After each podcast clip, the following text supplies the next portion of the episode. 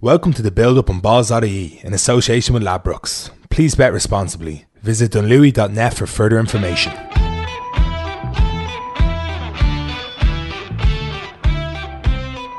Hello and welcome to the build up on balls.ie with me, Mick McCarthy. Every week we look ahead to the biggest events of the sporting weekend. There's none bigger this week than the Six Nations. We're here obviously in association with Ladbrokes and Ladbrokes ambassador Stevie Ferris joins us as he always does. Stevie, how are you? Yeah, not too bad, thanks. It's uh, it's pissing down in Belfast, so uh, yeah, good to be inside. It's one of those days that um, it, it's not too bad that there is a lockdown because you wouldn't be doing too much outside. But anyway, we've a big rugby weekend to look forward to, a few huge fixtures. So uh, yeah, I think it's been a bit doom and gloom, hasn't it, Mick, with with COVID and everything, and having a a Six Nations opening weekend it's given everybody something to look forward to. Um, and I know we can't go to the pub or we can't go to the stadiums to watch the games. We'll be able to tune in on TV or, or online or on social media and be able to, to catch up. So, um, yeah, exciting weekend of rugby ahead. Yeah, I suppose that's that's where I want to kind of start. We look ahead to the tournament. There's a lot of rugby to talk about, but I suppose just as an overall sense, you know, when we talked in autumn, we were kind of thinking it's hard to kind of get up for this. Fair enough, that wasn't the Six Nations; it was the the last couple of games of an already played out tournament, then followed by a kind of a made up tournament that we kind of got through our November fixtures with. But this is the real Six Nations. We're a lot more used to playing behind closed doors. It do, still doesn't feel like it's kind of like Ireland are playing in Cardiff on Sunday because people aren't going over, they're not planning trips, or you know, so on and so forth. But at the same time, I think there is more of a feel of excitement and oh god, we've got seven weeks of this now than there probably has been in rugby in general, really, since lockdown. Yeah, I think you're right, Megan. Even like you know, finishing off the last Six Nations, it almost felt like we should have just scrapped it. You know, it didn't feel like there was anything on the line. Um, where now, when it's come round again, it certainly feels you know the build up to it. I know Europe didn't go ahead, but a, a couple of good games in the Pro 14, especially in Ireland, uh, between the provinces, and it seems to be building nicely. Uh, all the lads are in camp; they're in their bubbles. Um, I believe. Uh, well, I'm, I'm, fairly sure that Ireland actually trained against Ulster there during the week in in, uh, in the indoor facility down in Dublin, and it was uh, it got pretty tasty. Um, I think there was some live mauling, and they're ready and raring to go. And I think everybody is is excited to see what it's going to throw up. And you know, with with having no crowd, um, I think the last time I played with no crowd, it was maybe at an under 16s match for uh, Lisburn RFC or something back in the day. But I, have been at a lot of games with no fans, and it is extremely difficult. The atmosphere, um, you know, trying just trying to get yourself fired up, and you know, a lot of teams, especially in this competition, Mick, feed off emotion uh, from their home fans, especially you know France and Italy. Um, I think Ireland, England, Wales and Scotland to a certain extent are much better at just getting into their own individual zones um, and performing. But you know that's going to be a factor certainly in, on how results go uh, during the, the, the, tournament. But it certainly feels to go back to what you were chatting about that there's uh, the Six Nations is kicking off, and this really does mean something. Um, and you know with with all the teams. Uh, selected, all the squads selected. The anticipation is, is certainly at boiling point now. Yeah, absolutely. And just as part of that anticipation, you're looking at kind of how the tournament's going to go. And, you know, looking at Ladbrokes odds, certainly, you know, Ireland definitely on the periphery a little bit, you know, after a kind of a, a tough couple of years, really. But, you know, not out of it completely. But it does seem like it's England, obviously champions. France are the team to look for. Now, I'm. Uh, we'll talk about England and look. I mean, they've got so much talent to burn. It's you know, the, nearly every game that they play at the moment is nearly theirs to lose. You know, but I am just so interested in France. You know, I was looking at, believe it or not, the stats all the way back to the start of the uh, Five Nations um, when they joined it for the second time after World War II, 1947. They've never gone this long without winning the tournament. It's 2010 since they last won it. But last year, obviously, we saw signs of a young, exciting team. Galthié at the helm. It's always the ludicrous French coach that we're always dismissing at the start of a tournament, but it's not the case now. And we've got you know, they missed a lot of players in the autumn and young guys came in and stood up and you're thinking, God, there's strength of depth there, there's youth, there's excitement, and we haven't seen this around the French team in ages. Am I just kind of saying Six Nations need fans and I want them to be really good, as opposed to actually analysing and saying they are really good. You know, it's there's a sense yeah. me that I wonder, um, is it too early to say that they're genuine contenders just yet? No, they're definitely genuine contenders. I think they're second favourites in the bookies. Um, that game in the Autumn Nations Cup when they field, fielded a some might say a B team against England, and, and England obviously went on to win that by three points in the end with uh, I think Farrell knocking over that penalty. So mm. you know they're there thereabouts, plenty of strength and depth. Um, the only negative coming into this tournament is they're carrying in a few injuries. Young Ntamack, who's uh, been fantastic at out half for them, um, looks like he's going to miss the opening couple of fixtures. Uh, Camille Chat, who's the hooker, who's a, a live wire explosive. Um, we all see the seen the pictures of him when he walked out playing for Racing 92 and you know they all had their dicky bows on and his was left open because his neck was so big. He couldn't get the dicky bow around it. Uh, he'll be a big loss um, but they've shown in the Autumn Nations Cup that they do have strength and depth and these guys will come in. Um, Alldritt looks like he's going to be able to, to, to, pick himself up from a, a knee scope injury um, and get back in there. So yeah they're definitely contenders and I think everybody wants wants France to do well because we all reminisce of the style and flair of rugby that they've played with over the last couple of decades. And, you know, they've been chopping and changing coaching staff of, you know, probably over the last seven or eight years, and they don't seem to have um, had a really good foundation in place. And I think over the last more or less since they they should have won the Rugby World Cup quarter final against uh, against Wales. You know that uh, knock on or the, the, the offload over the line or whatever happened. I can't remember. You know they should have got into a semi final, but since then they seem to have kicked on. Yeah, they seem to have found their groove. Galthié seems to have been really consistent in the squad that he's picking. He's given guys opportunity. I know we we say the same thing an awful lot, and when it comes to picking squads and that, but there seems to be a bit more of a belief running through France. And when they have that, they're a very dangerous outfit. Uh, and I certainly believe that they'll be in with a chance. Now, they have to come to Ireland in their second game.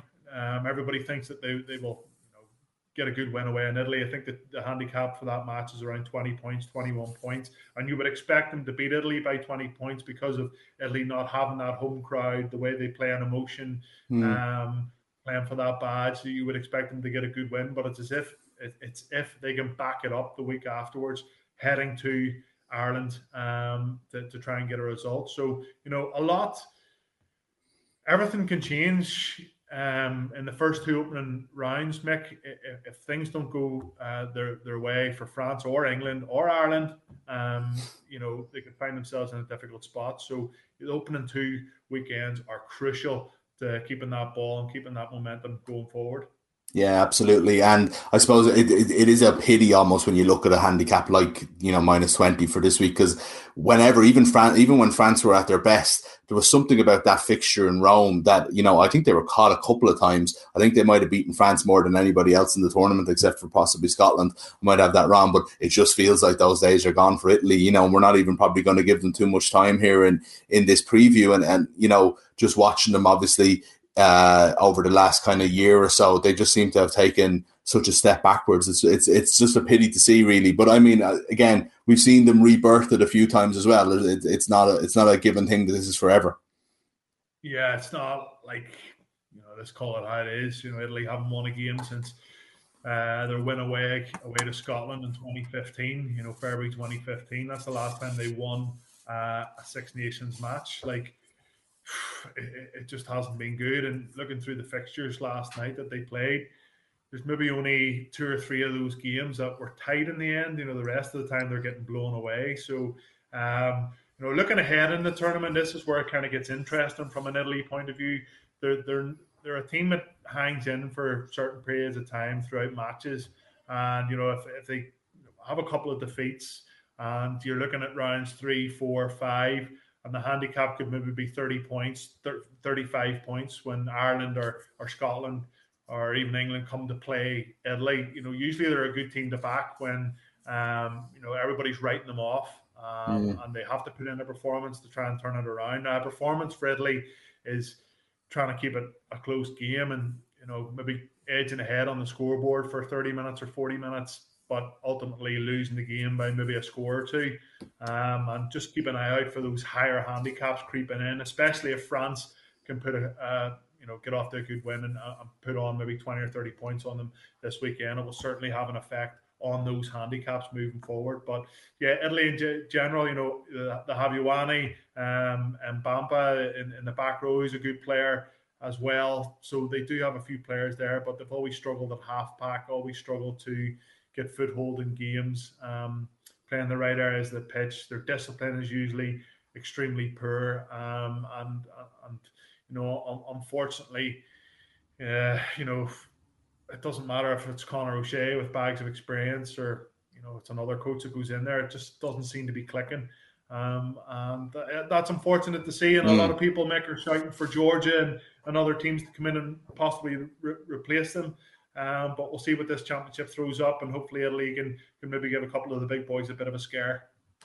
Yeah, you'd like to see them competitive for sure. Uh, the rest of the teams you would think will be competitive. I said we'll talk about England, we'll talk about the Ireland Wales game, and talk about both of those teams. Scotland, though, right? Like every, you know, you guys had a conversation on RTÉ that was brilliant uh, in November about them constantly promising to flatter to deceive. Me and you have talked about it a good few times over the years as well. I just get the sense that you're just fed up with the media coverage of them, and I understand why. But I will just put it to you: they've got Finn Russell back. You know, oh my God, I'm reading on the BBC that he's like favourite to be Lions number ten. I don't know about that now, but he is a big. It's a, it's a big step up at ten for to have Finn Russell back and you know they've got this this guy Redpath who they've taken from from England, who you know people are talking up as you know like the, their future in the centre. is twenty one. You know that's a big improvement to the team straight away. If this guy is is, is the real deal, you will have seen him play more than I will at, at club level.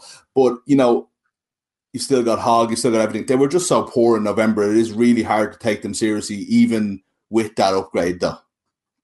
It is. Um, you know, young Cameron uh, Redpath. That's actually Bryan Redpath. You remember the scrum half yeah. played for Scotland? That's his yeah. son. So, um, you know, he obviously comes from a good pedigree of, of rugby players in his family. Um, I would know Brushy very well, like uh, his father. So yeah, uh, hopefully he, get, he, he gets a run, but you know, very limited experience. Um, he's limited experience at club level, never mind international level. Mm. Uh, not not capped um, he's been out with a, an injury for a long period of time as well. But reading uh, tabloids and social media, it looks like this guy's going to, you know, get some game time over the next few weeks. So hopefully it goes well for him. And of course, you're right. The, the big talking point is Finn Russell. And, and why is it Finn Russell? It's because we all remember the fallout between him and Gregor Townsend when they were having an argument over, you know, having another beer or something. And Finn yeah. Russell took himself off and, uh, you know, went back to Racing 92 played club rugby and just forgot about the international stuff. And they seem to have rekindled their relationship. Um, seems to be on a much smoother path.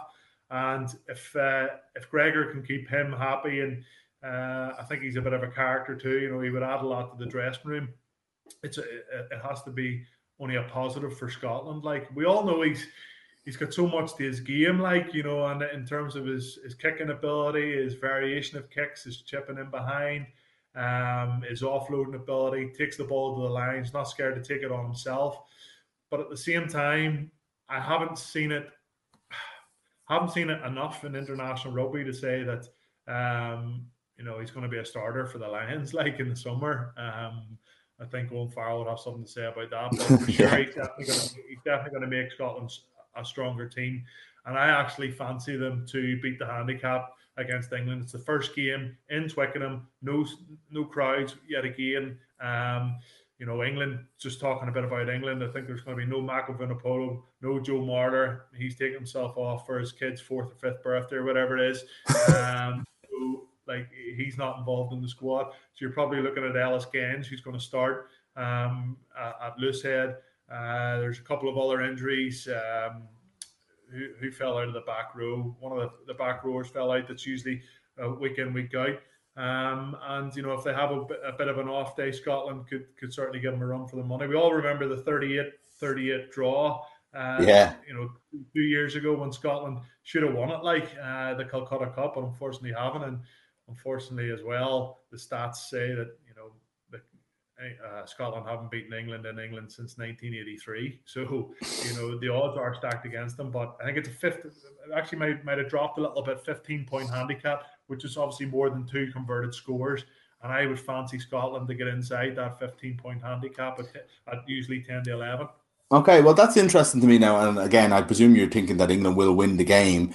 Um, yeah. But does that uh, belie any kind of like doubts in your in in, in your um, analysis that England might not be all that or might not run away with it this year. You know, like I mean, there is a fear I think among people. We're talking about France. We talked. We know Ireland will will have a say. Wales will talk about Scotland.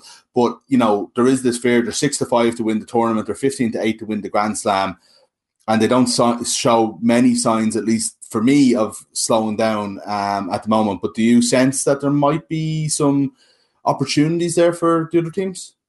Definitely, yeah, I definitely do. And the reason for that is because of the the game plan that Eddie Jones and the rest of his coaching staff have tried to implement um, in international rugby, and it's been heavily criticised uh, all over the world. Um, you know, with the this pragmatic kick the leather off the ball, playing in the right areas of the pitch, get a penalty, kick three points, and then reset and go again. And you know, it nearly cost them in the Autumn Nations Cup final against against France. It nearly did ca- uh, catch them out. And if they come up against a good a, a, a, good team with a with a really strong defense, I think they might struggle at times. Their attack just doesn't seem to offer much. Like you know, box kicking, you, you're entering the 22, and all of a sudden, you know, Youngs puts up a box kick. Like and, you know, you're just going scratching your head, going mm. as a youngster. When you enter the half, it's all about continuity and you know, keeping hold of the ball and going through phases and trying to tire the, the opposition and then trying to get an edge um, when their numbers down and you've you've sucked them in. That for me, that's what, what rugby is all about. But it seems to have changed a little bit. And I think the club rugby is a much or Pro 14 and Gallagher Premiership to a certain extent has been a much better watch than international rugby over the last year, um, especially when England are playing. So. Mm for me, I, I, think teams will be looking at that and saying, you know, if we can get our noses ahead, 10, you know, 12 points on the scoreboard, yeah. scoreboard against England, you could definitely give them, definitely rattle them and try and get them to play a bit more rugby. Yeah, I suppose uh, absolutely, and I think that's where you put them. You, you know, they're on the back foot then, and they have to adapt their game plan. I suppose the one thing they do offer you, and we saw that in in November ourselves when we were completely outplayed, but we were still in the game on the scoreboard because they don't put up these big numbers.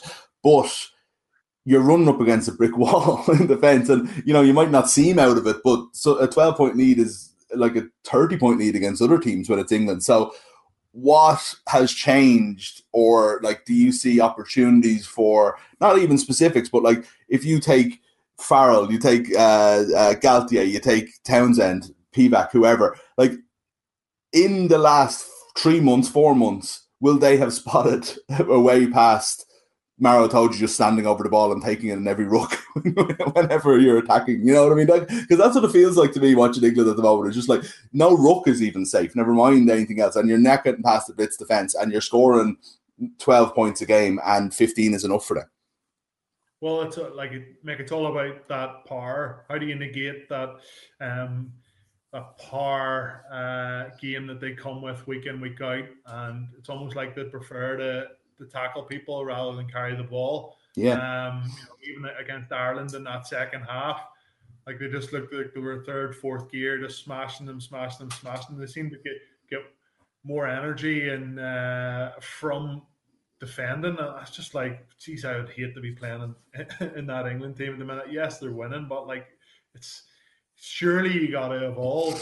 Um, and the analysis that has been done by Mervyn Murphy at, Ireland, the video analysis. You know, the other lads around the different countries will be doing exactly the same. They will try and find weaknesses and try to exploit those weaknesses in the in the English defence because they have been defending for such large parts of games.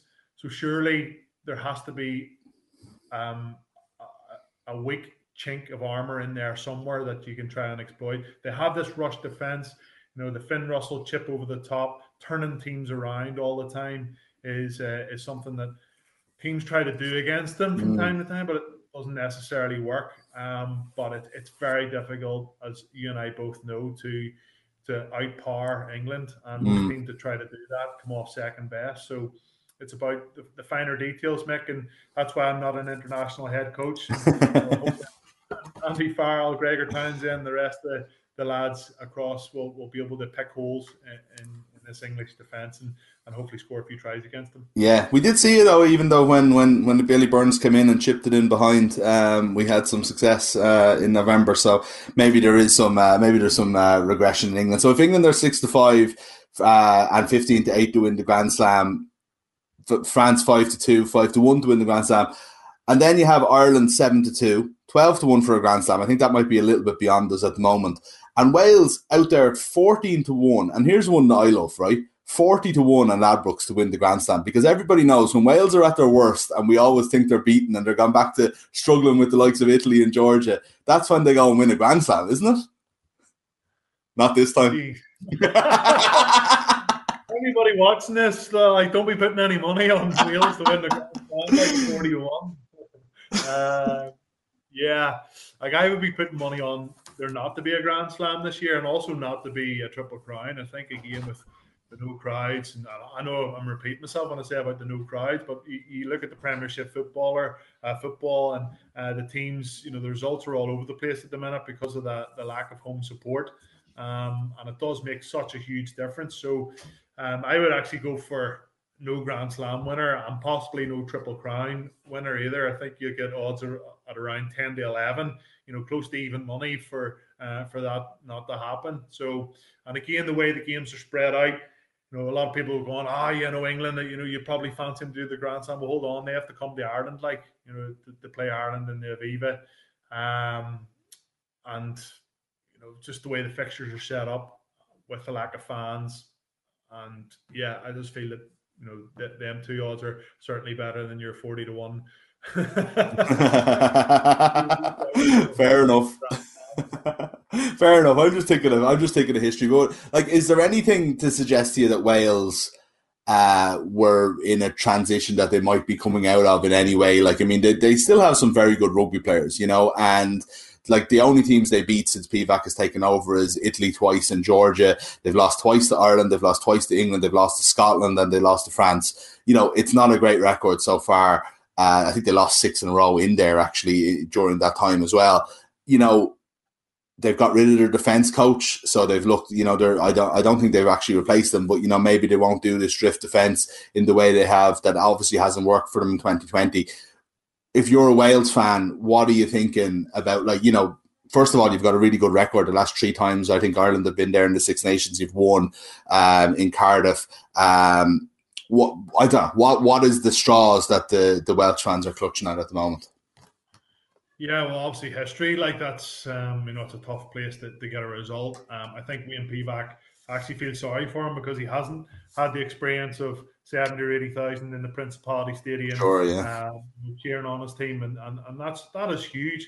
You know, the other international matches they had to play at Parc y Scarlets, small, very windy stadium, um, and, a, lack of atmosphere altogether, never mind, um, you know, just it, it's a tough place, Parc y Scarlets to go. And, you know, Scotland got a result there. Um, and I certainly feel going back to the Principality that, just you know walking into the changing rooms where you know Alun Jones has won Grand Slams, and you know it's just that mm. you know feel a lot more at home. You know, walking out into a big arena, a huge pitch, and um, they're a lot more familiar surroundings, which which could help them uh, help their performance. But Pivac, like yeah, it, it has been a struggle. Uh, but what I would say is that you know when he came into the Scarlets, he didn't make them a good team overnight. It took time, um, and I certainly believe he needs more time. If uh, if he has a really bad run over the next eight weeks, it might be curtains for him. But I would like to see him given a bit bit of time and uh, to build a squad. And people are saying it is an aging squad. Nice, you know, you look at it on paper, you're 100 percent right. They have a lot of good players there. It's just about getting getting them to tick. And Welsh fans, when Warren Gatland was head coach and, and as a player playing against Warren Gatland's teams, you knew exactly what they were going to throw at you. Mm. But it was stopping it that was the issue. You knew the way that they were going to play, their plays, um, even in, in multi phase. I can remember Tommy Bowe sitting in a team meeting saying, lads, we know exactly what they're going to do. like this, this get up and stop it. And you know, the moment you think you've got them stopped, when they get a, a, half line break and and then you know they're able to get across the line, and they're a really really hard team to beat when they get their tails up. And uh, you know that World Cup semi final against South Africa, you know, a depleted team, you know, nobody gave them a, a, chance whatsoever, and they hung in there and hung in there and hung in there. And if it hadn't been for you know Pollard's boot, you know, they could have found themselves in a World Cup final. So um, I hope they get back to. Um, I'm not going to say scripted, but you know, I think Pivac had this impression of getting into international rugby and just playing the way the Scarlets possibly played for uh, you know a couple of years when they were getting a bit more success and this free flowing rugby, scoring lots of tries. You know, maybe winning 40 points to 25 but uh, you know you can't concede 25 points in, in international rugby and you're very rarely going to score 40 against the big teams so it's just about balancing that out and um, uh, yeah, he's got a few players back. Ken Owens is back uh, at hooker. You know, obviously captained the team numerous times of British and Irish Lions, so he'll have a, a good bit of experience in there. Uh, Dan Biggar, you know, if he can get Northampton starting to pick it up a little bit, hopefully he can go well also. But yeah, don't write Wales off. It's actually close on on, the betting. I think yeah. there's only one or two, one or two points in the handicap. So uh, yeah, I, I expect it to be a really really tight game. Yeah, Ireland are a point and a half favourites, I suppose, and I, I guess you know we're not in the same situation as Wales. We're not coming off like we were, you know, that um, such a bad year that we're kind of like scratching our heads as to how we were champions one year and then lose, you know, basically all six of our big games the year after.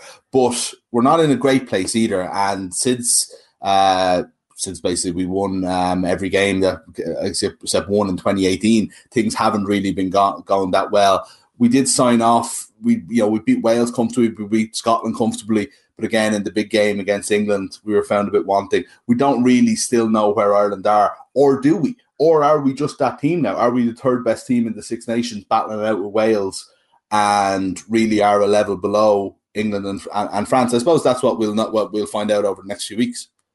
That's what we're going to find out. And like, if I asked you, Mick, uh, right now, where do you see Ireland finishing in the Six Nations?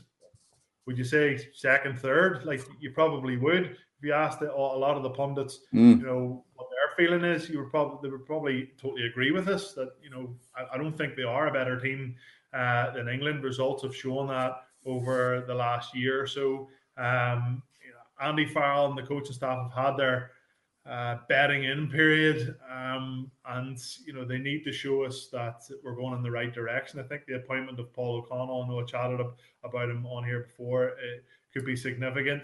Um, just to you know that accuracy around their line out has maybe cost them at times over the in, in the last few games, um, and they iron out a few creases there. So yeah, I suppose one other negative to throw in here, Mick, is is the, the loss of Caelan Doris, yeah. um, who is one back to uh, his province in Leinster. There's rumours coming out that you know it's a, you know, concussion related. Um, somewhere down that line, it's not actually a, a pulled muscle or you know a knee ligament injury or anything like that. Something to do with with his head. So you know precautions have to be taken and the right decision has been made to, to send him back for medical treatment or exploration or whatever on on, um, that. The other one's Quinn Roux, who's out now. That's not a, as big a loss as, as Caelan Doris, who probably would have started for Ireland, but at the same time, it rejigs things once again. Ryan Baird's been brought in uh, into the mix um, along with uh, Gavin Coombs. So again, new faces coming in, lads leaving. It just sort of upsets the you know the apple cart a little bit um, when it comes around that team. So yeah, we'll we'll wait and see. You know, Johnny Sexton as well went off injured. Like, I know we're, we're like broken records talking about Johnny, Johnny Sexton and hamstring injuries. Um, I was just about to call Johnny Sexton Johnny Hamstring there. Maybe that's what he's going to be known. Yeah, yeah. Well, he's still got a, he's got the Tom Brady look, so we've got another kind of five six years to bed that in, you know. So uh, I see that he had the shaved head as well. So he might come to Ulster in a couple of years' time and take us to the Heineken Cup final, or you know, something, like Tom Brady would do. Absolutely, yeah. Pete Leinster along the way. There's question marks, Mick, isn't there? There's mm, question marks. Yeah, everywhere. everywhere. Question marks over selection. I know, I know there's always going to be question marks over selection, but John Cooney, like his, his face just doesn't fit. That's fine. I could see John Cooney leaving Ulster at the end of the, this season or the end of whenever his contract's over and moving away. Why? Why, if he was offered a big contract in France or Japan, would he not go if his face isn't fitting in international? Um, you know, he's thirty, coming thirty-one next year. Um, and these are decisions that will be made over, over the course of the next couple of years, but very interesting ones. Um, and I think you know even the squad of you know the the props, I think they're definitely a, a prop or two light. If mm. uh, Tadhg not not lads with not much game time, James Lowe not much game time, Garry Ringrose not much game time, um, uh, you know Tom O'Toole like you know he's arguably Ulster's third choice tight head like Sure. You know, uh, yeah. And he, he, he was on the bench for the A team. Um, come on and got absolutely opened up on a couple of scrums. Jeez, you know, imagine him against Kyle Sinckler, like, or you know, some of the English front row, eat him up and spit him out. So uh, that's that's an area of concern as well. Finlay Bealham, he done Andy Farrell a favour by jumping across the his wrong side during the Autumn Nations Cup didn't go to plan against Georgia, and then all of a sudden he's not in the squad. Like, yeah, just but just those question marks and those talking points, they're always going to be there. But for some reason, they seem to be specifically more there this time round, and um, we all hope make it it works out. Yeah, of course, it works out, but it's an attritional six weeks or you know eight weeks ahead of us. We're going to pick up a few knocks. There's going to be lads in and out. Um, and is our strength and depth in key positions good enough to to win as a championship? And at the minute, I don't think it is. Yeah, no, it's a very fair point. You need the squad absolutely over the course of a like a nutritional Six Nations, and especially the amount of injuries that are being picked up at the moment. But I suppose the other side of it that I would just how much does it transfer? Right, Ulster playing as good rugby as they played in a long time. Munster seem like they're really on the, the precipice of something. Leinster are what Leinster always are. Connacht are playing very well as well. You know, the Irish provinces are absolutely flying at the moment. That's not really massively unusual coming into Six Nations, but how much does it matter? You know, Beirne is playing really, really good rugby. He's probably going to start if, I suppose, if Henderson doesn't make it. We don't know yet. We'll know the team later in the week. But, like, these guys are in a bit of form, whereas that might not be the case. Um, that might not have been the case, kind of leading into the pre the last year's Six Nations or into into November. Uh, yeah.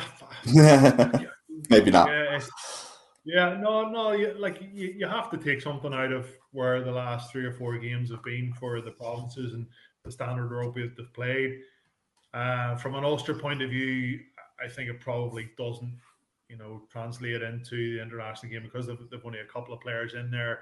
Plus, yeah. you know, the, the two half decent teams that they like they, they went away to Gloucester who are rock bottom of the Gallagher Premiership, got beaten, got beaten by Toulouse at home, you know, went to Leinster with uh, hopes of getting a result and you know got them you know capitulated in the second half, fell apart in the second half. So I think from an Ulster point of view, you can kind of sweep that to one side. But from Ulster and or sorry, Munster and Leinster, especially that game that was played down at Thomond Park, there was some really good, um, some really good stuff shown there, and you know some players stepped up to the mark, and uh, you know Leinster got the job done. We know that, but yeah, I think it will translate a little bit into the international team. It has to because there's going to be partnerships there. You're probably looking at Henshaw and Ringrose in the centre. You know, you're probably looking at um, you know, O'Mahony and, and CJ Stander in the back row. So, you know, these relationships that are worked on day in, day out for the provinces, they're going to come together um, in the international stage also. So, yeah, hopefully that that comes to fruition indeed. But yeah, well, I think we're all going to see exactly where Ireland are um, after the first game, and um, then people will will make their minds up. You know, if Ireland go away to Wales and get beaten, you, you can just imagine reading the paper on the Monday morning that Farrell isn't the right man to take mm. forward. Like you know, that's that's how fickle professional sport is. Um, um, we're all there. We're all banging different drums at different times. But yeah, you know, let's get let's get behind the boys and and see how they go this weekend. And uh, fingers crossed they can get a, a result. Can I ask you about kind of this is probably more of a question for next week or so, but and, and I know we're kind of going long here. But you played in numerous Six Nations championships. How much does it matter? It's uh, or is it one of those things that's more from the outside looking in?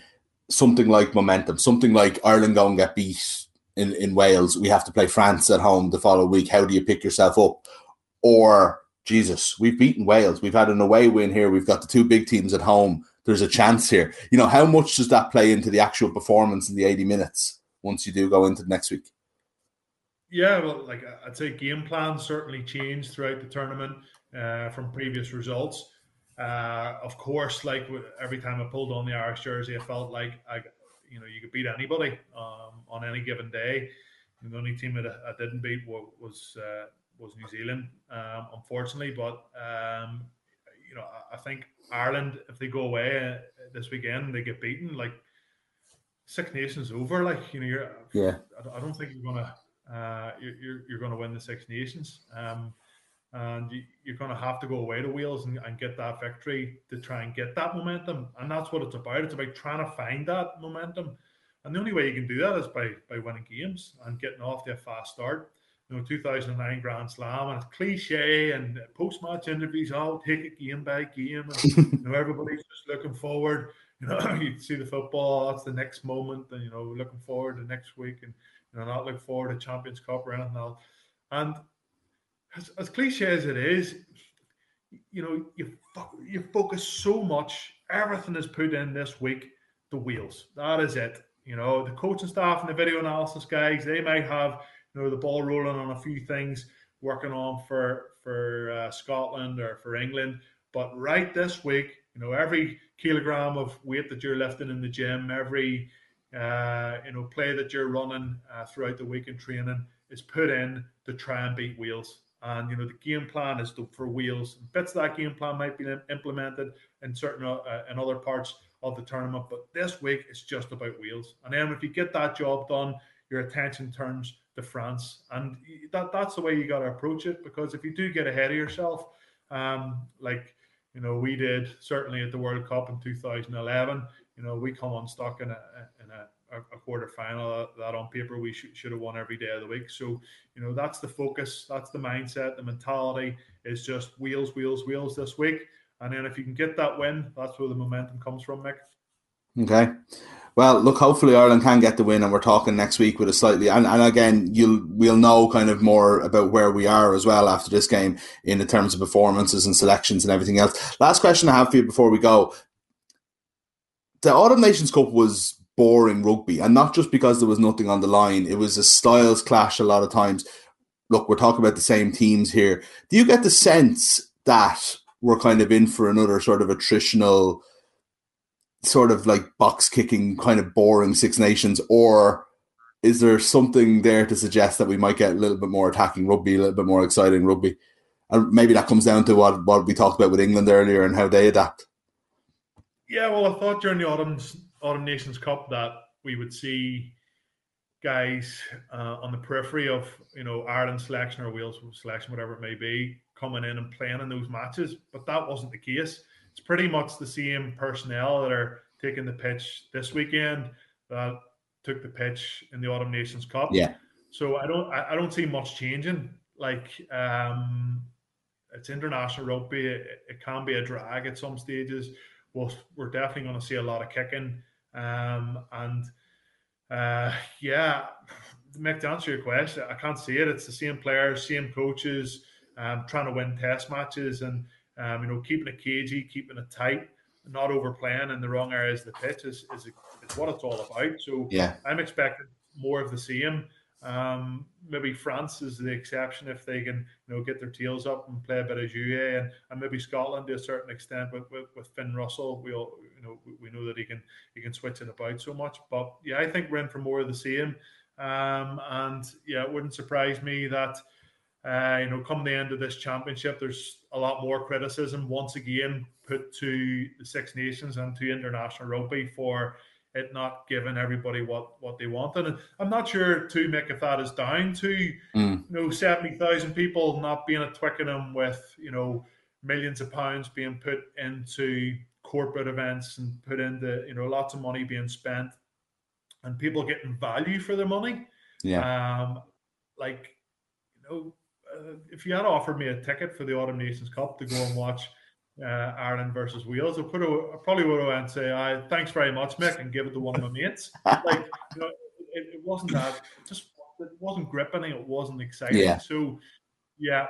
Um, let's let's hope let's hope I'm wrong. I, I, sincerely hope I am wrong, and that we do see a bit more free flowing rugby. That we have witnessed a lot in the Pro 14, which has been brilliant. Um, I think the Pro 14 has, has got a lot stronger, especially over the last six months. Um, and uh, you know that's integrated into the, the international setup. But yeah, we'll wait and see. Yeah, and at the very least, the close games that you're kind of predicting in sort of maybe a very open championship in in in results wise might negate the fact that the rugby isn't all that exciting. Hopefully, anyway. Look, either way, I'm looking forward to it. Um, we'll see how Ireland get on um, against Wales at the weekend. We'll see how the other teams get on, and we'll chat next week ahead of uh, ahead of Ireland France and the other games as well. But look, as I said, I'm, I'm after leaving us on a downer here, Stevie. I feel very guilty about it. It was an epic show, much longer than our usual show, so I apologise for that. And I really do hope you enjoyed the, the rugby at the weekend. Yeah, you too, Mick. Legend. Thanks very much. Thanks a million, Stevie. And listen, we mentioned odds a lot on the show. If you are having a bet on anything at all this weekend, please do gamble responsibly. Visit dunlewy.net for more information. We'll be back with more build up next week. As I said, we'll have um, Stevie on again to look ahead to Ireland and France. And we'll have lots more as well. We're going to be looking at some horse racing and some football as well. So join us then. Thanks a million.